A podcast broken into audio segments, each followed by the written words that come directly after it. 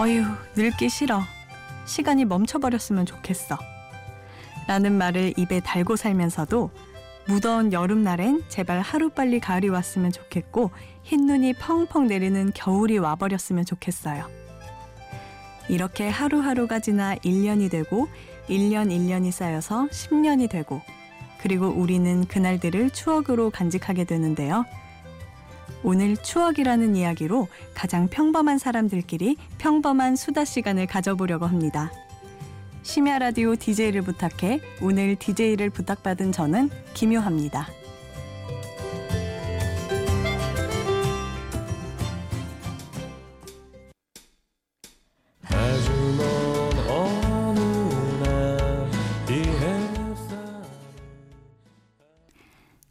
첫 곡으로 이선균의 바다 여행을 들었습니다.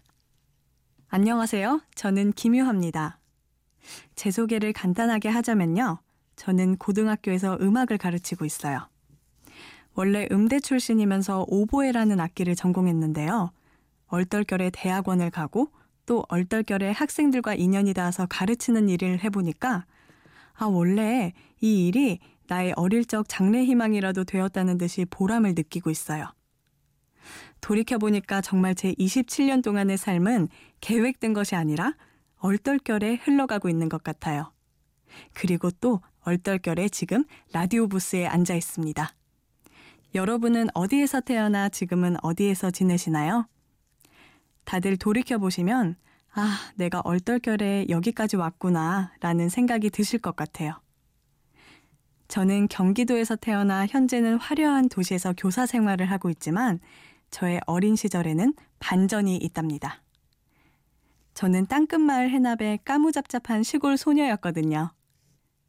20여 년이 지난 아주 오래전 이야기지만 지금까지도 저를 정신적으로나 정서적으로 지배하고 있는 그때 그 시절의 이야기를 오늘 여러분에게 들려드리려고 해요. 그러면 노래 한 곡 듣고 얘기할게요. 제가 퇴근길에 많이 듣는 노래인데요. 도시의 조명들과 은근히 조화가 잘 되는 음악이에요. 진의 아이코의 이터널 선샤인입니다.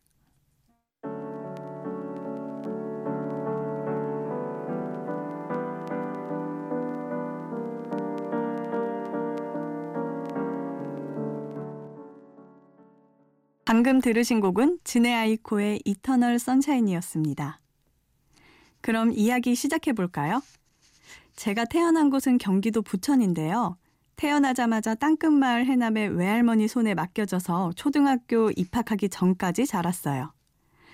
시골에서 할머니와 함께 살다 보니까 모든 것이 할머니 취향이 될 수밖에 없었는데요. 특히 먹는 게 그랬어요. 다들 닭발 좋아하시죠? 저는 세네 살 때부턴가 닭발을 들고 뜯었다고 하는데요. 양념이 되지 않은 닭발에 소금을 이렇게 콕 찍어 먹는 걸 좋아했다고 해요. 사실 그때 기억은 잘 나진 않는데 지금도 여전히 닭발을 무지 좋아합니다. 아, 그리고 닭발 못지않게 산낙지도 좋아했는데요. 희미하게 남은 기억으로는 그 산낙지 먹으면 꼬들꼬들한 느낌 있잖아요. 입안에 쫀득쫀득 달라붙는 느낌. 그거를 굉장히 좋아했어요. 하루는 엄마께서 낙지를 삶아주셨는데요. 이거를 왜 삶았냐고. 산채로 먹어야 맛있는데 왜 삶았냐고 울고불고 투정 부렸던 기억도 나네요. 아, 그리고 저는 사람들이 홍어를 잘 못 먹는다는 걸 대학교에 와서 알았어요. 어렸을 때부터 먹은 음식이라서 당연히 남들도 다 먹는 건 줄 알았는데 대학 다닐 때 하루는 친구들한테 홍어를 먹자고 하니까 깜짝 놀래더라고요. 너는 그런 걸 먹냐면서. 그래서 저는 가끔 홍어가 땡길 때면 무척 외롭답니다. 혼자 그 큰 마트 있잖아요. 그런 곳에서 수입산 홍어를 팔거든요. 그거를 사가지고 집에서 혼자 먹어요. 굵은 소금에 찍어 먹어도 맛있고 초장에 찍어 먹어도 맛있습니다. 저는 그곳에서 먹었던 음식이 세상 사람들이 다들 먹는 음식인 줄 알았어요. 여러분은 콩국수에 뭐 넣어 드세요? 보통 아무것도 넣지 않거나 소금을 넣어 드시는데요. 저는 설탕을 넣어 먹어요. 서울에서 친구들이 콩국수에 소금을 넣어 먹는 걸 보고 진짜 깜짝 놀랐어요. 그래서 서울에서 콩국수를 사 먹으면 저는 꼭 말씀드려요. 아주머님, 여기 콩국수 소금 말고 설탕이요. 그러면 아주머니는 전라도 분이신가 봐요. 라고 하시면서 제 고향을 알아맞히시곤 하세요. 반대로 전라도에 가서 서울말로 여기 콩국수 주세요 하면 소금 넣어드려? 라고 하세요. 그러면 저는 당연히 설탕이지라 라고 대답합니다. 아, 음식 얘기하니까 출출해지는데요. 잠시 음악 들으면서 쉬었다 가겠습니다. 제가 지금 재직하는 학교는 용인의 서원고등학교라는 학교인데요. 정말 저랑 인연이 너무 깊어요. 제가 딱 1년 전에 이 학교에서 교생 실습을 했거든요. 근데 그때 교생 실습이 끝나고 2학년 친구들이 저에게 마지막으로 불러줬던 노래입니다. 그런데 1년이 지나고 다시 서원고등학교에 취직을 하면서 다시 만나게 됐어요. 저에겐 너무나 의미가 깊은 노래입니다. 공이로비의 이젠 안녕.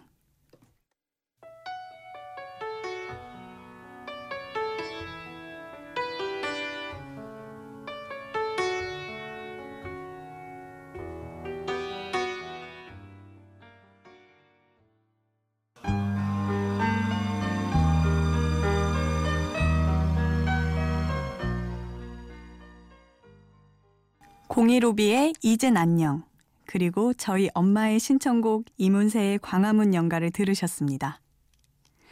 저는 지금 이렇게 표준말을 쓰고 있지만 어릴 때는 전라도에서 자란 만큼 아주 구수한 사투리를 썼는데요. 사실 주변에 전라도 사투리를 쓰는 분들밖에 없으니까 당연히 그럴 수밖에 없었어요. 그런데 도시로 올라와서 제가 깜짝 놀랐어요. 아무도 저처럼 말을 안 하는 거예요. 이런 일이 있었어요. 어렸을 때 대부분의 아파트가 복도식 아파트였거든요. 거기서 휴일만 되면 같은 층의 모든 또래가 복도로 나와서 세발 자전거도 타고 엘리베이터 앞에 모여서 선생님 놀이, 엄마 놀이, 세일러문 놀이 막 이런 걸 했거든요. 근데 제가 친구들이랑 놀다가 아야, 구루마 끌고 어디 가냐잉 이라고 했던 적이 있어요. 이 말을 들은 친구들이랑 옆에 계시던 어른들이 깔깔 웃으면서 무슨 말이냐고 묻는 거예요. 청취자 여러분들은 무슨 말인지 아시나요? 얘야, 유모차 끌고 어디 가? 라는 뜻인데요. 어린 마음에 얼마나 부끄러웠던지 몰라요. 그때 이후로 사투리를 고치려고 정말 노력 많이 했어요. 제 대학원 동기 중에 전라도 사투리를 아주 구수하게 쓰는 언니가 있거든요. 언니는 평소에 대화할 때는 그냥 사투리를 편하게 써요. 근데 강의 시간에 발표를 할 땐 그런 고치려는 모습이 보이더라고요.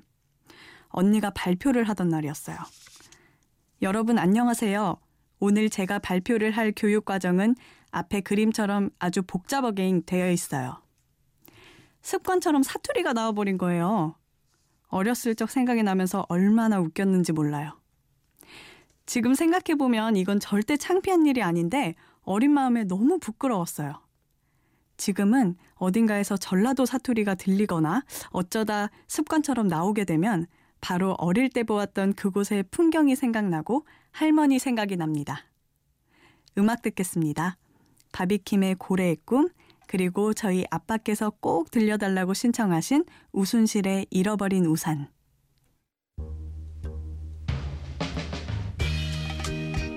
Yeah. Fell in love again, man.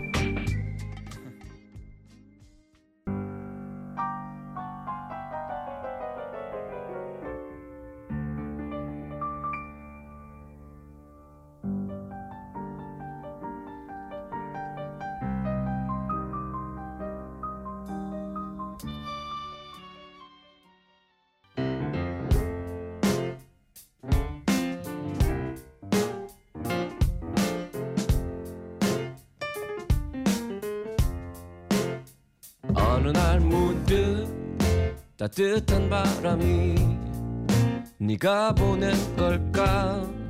네 냄새가 나 참 향기롭다. 참 오랜만이다. 보고 싶다. DJ를 부탁해. 심야 라디오 DJ를 부탁해 저는 오늘의 DJ 김유합니다. 제가 할머니, 할아버지랑 살다 보니까요. 할머니는 어디를 가시게 되면 늘 저를 데리고 다니셨어요. 마을 분들이 이렇게 관광버스를 단체로 빌려서 관광을 자주 가셨는데요. 늘 제가 거길 따라다녔어요. 그 일명 관광버스 춤 아시죠? 그 엄지손가락 치켜들고 좌우로 흔드는 춤 있잖아요. 이게 바로 할머니, 할아버지들께서 먼저 시작하신 거 아시죠? 이게 지금은 불법이지만 그때는 버스에 커튼을 치고 노래방 조명처럼 무지개 색깔 조명을 켜놓으시고는 춤사위를 뽐내시곤 했는데요. 저는 어린 마음에 그렇게 춤추시는 할머니가 너무 창피했어요. 그래서 막 자는 척하고 있기도 하고 눈 감고 있기도 하고 할머니가 자리로 돌아오면 삐져 있기도 했어요.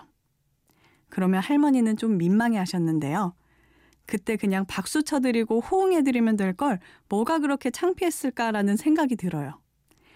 그렇게 관광을 가면 할머니, 할아버지들은 좋은 물건을 판다고 하는 곳에 단체로 방문을 가셨어요.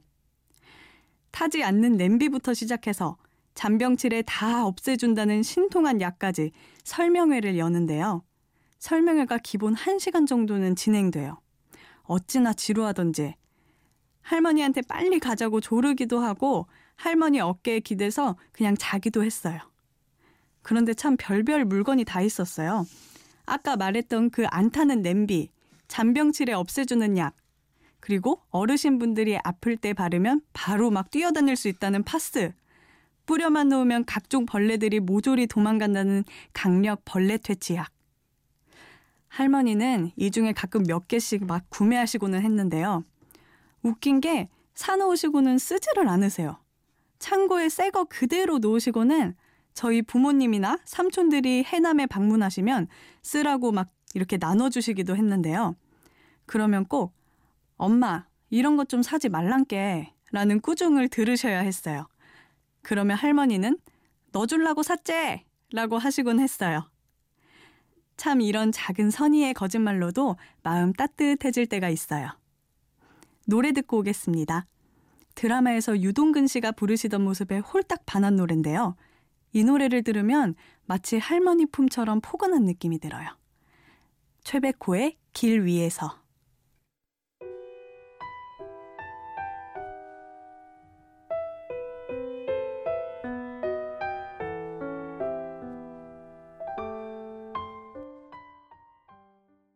최백호의 길 위에서 들었습니다.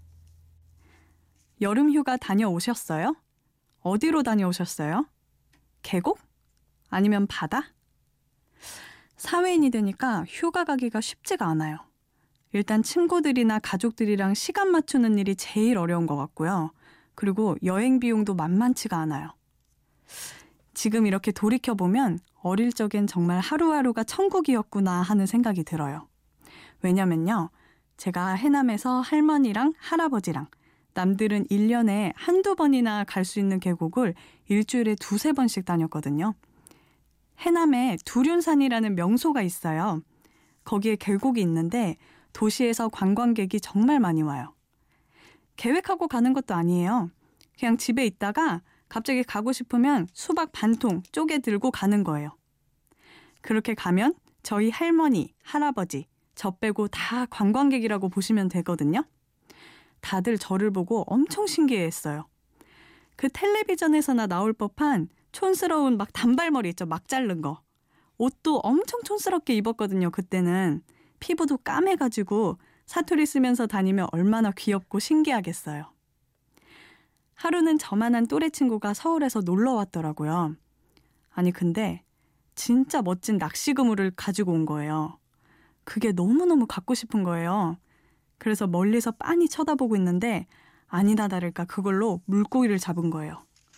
그걸 본 저는 승부욕이 불타올랐죠. 당장 낚시 도구를 만들기 시작했어요. 종이컵 옆에다가 젓가락을 꽂아서 음, 그 잠자리채를 생각하시면 될 것 같아요. 그거를 가지고 막 물고기 모여 있는 데를 가서 잡겠다고 휘젓고 다닌 거예요. 그런데 종이컵 가지고 그게 잡히겠냐고요. 해가 질 때까지도 나 이거 잡을 때까지 안 간다고 버티다가 근데 그런 곳은 해도 빨리 지고 위험하거든요. 결국 할머니 손에 이끌려서 집으로 끌려갔어요. 어렸을 때는 물고기뿐만 아니라요. 곤충 같은 것도 엄청 잘 만졌어요. 저희 집 옆에 해남 군청이 있었는데 군청 앞에 잠자리가 엄청 많았거든요. 그냥 잠자리채 몇 번 휘어질 그냥 잠자리채 몇 번 휘저으면 한 두세 마리 잡을 수 있는 정도로 많았어요. 곤충 채집한다고 잠자리를 잡아서 집으로 데려와서는 하, 지금 생각하면 그 잠자리에게 너무 미안하지만 잠자리 꼬리에다가 실로 묶어가지고 못 도망가게 집에다 묶어놓은 거예요. 그러고는 할머니한테 이실 잡고 걸어 다니면 잠자리랑 산책할 수 있을 것 같다고 잠자리랑 산책 가자는 말 이렇게 말도 안 되는 소리를 하고도 했어요. 진짜 순박했지 않나요? 종이컵으로 물고기를 잡겠다 하지 않나 잠자리를 실로 묶어서 산책 가자고 하질 않나. 그런데 가끔은 그런 순박했던 때로 돌아가고 싶어요. 정말 요즘 하루도 맘 놓고 쉬기 힘든데 마냥 아무 생각 없이 그리고 아무 걱정도 없이 그렇게 놀던 그때가 참 그립네요. 음악 들을까요? 장재인의 환청이에요. 이 곡 가사에 사랑해 속삭이던 네 목소리가 또 향기가 매일 귓가에 들려온다 라는 구절이 있는데요. 청취자 여러분들도 정말 소중했던 사람이 있다면 그 사람의 목소리, 향기 잊지 못하실 것 같은데 공감하시나요? 그리고 이어서 아이유의 푸르던 듣고 오겠습니다.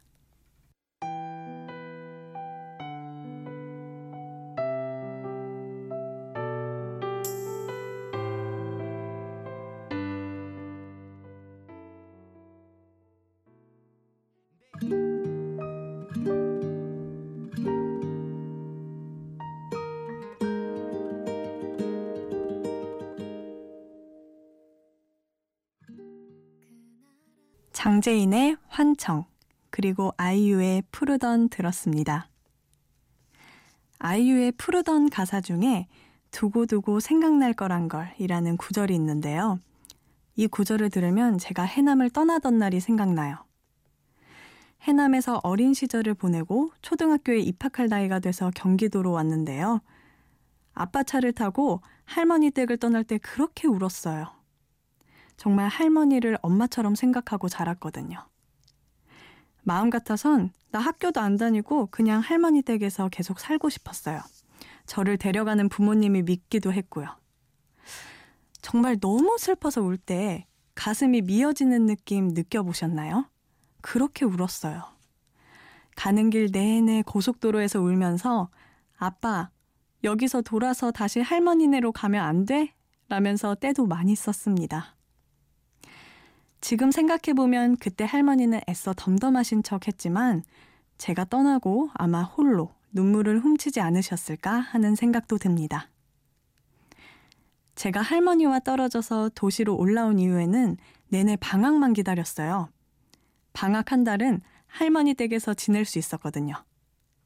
하지만 방학이 끝나고 다시 부모님께 가는 날엔 할머니랑 헤어지기 싫어서 또 울어야 했어요. 그렇게 중학교를 졸업하고 고등학교를 졸업하고 음대에 진학하고 현재 교사가 되고 이렇게 하루하루가 쌓여서 1년이 되었고요. 1년 1년이 쌓여서 벌써 해남을 떠난 지 어느덧 20년이 되었네요.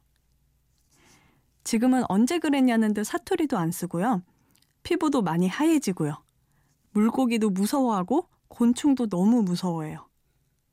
그렇지만 이렇게 변해버린 제 환경에도 불구하고 넓은 논이나 밭, 그리고 바다를 보면 정말 문득 저의 고향 해남이 생각나요. 이제 어릴 적을 생각하면 눈물이 나거나 하진 않지만요. 마음 깊은 곳이, 음, 막 아린 느낌? 조여오는 느낌? 그 시절을 생각하면 마음 어딘가가 아파요. 작년을 기점으로 할머니는 심신이 많이 약해지셨어요. 그래서 방학 때 제가 모처럼 시간을 내서 혼자 할머니 댁에 가서 할머니가 좋아하시는 팥칼국수도 사드리고 난생 처음 매생이국에 굴 넣어서 끓여드리고 왔는데요. 해남에서 떠나는 날, 아, 오늘은 울지 말자. 그렇게 다짐했는데, 아니, 할머니가 우시는 거예요. 가지 말라면서. 제가 눈물을 도저히 참을 수가 없어서 할머니 손잡고 펑펑 울었어요. 그리고 해남에서 서울 오는 버스에서도 내내 울었어요. 버스에서 마음을 달래주던 음악이 있는데요. 네다섯 시간 가량을 이 곡만 들었던 것 같아요. 소녀시대의 그대를 부르면입니다.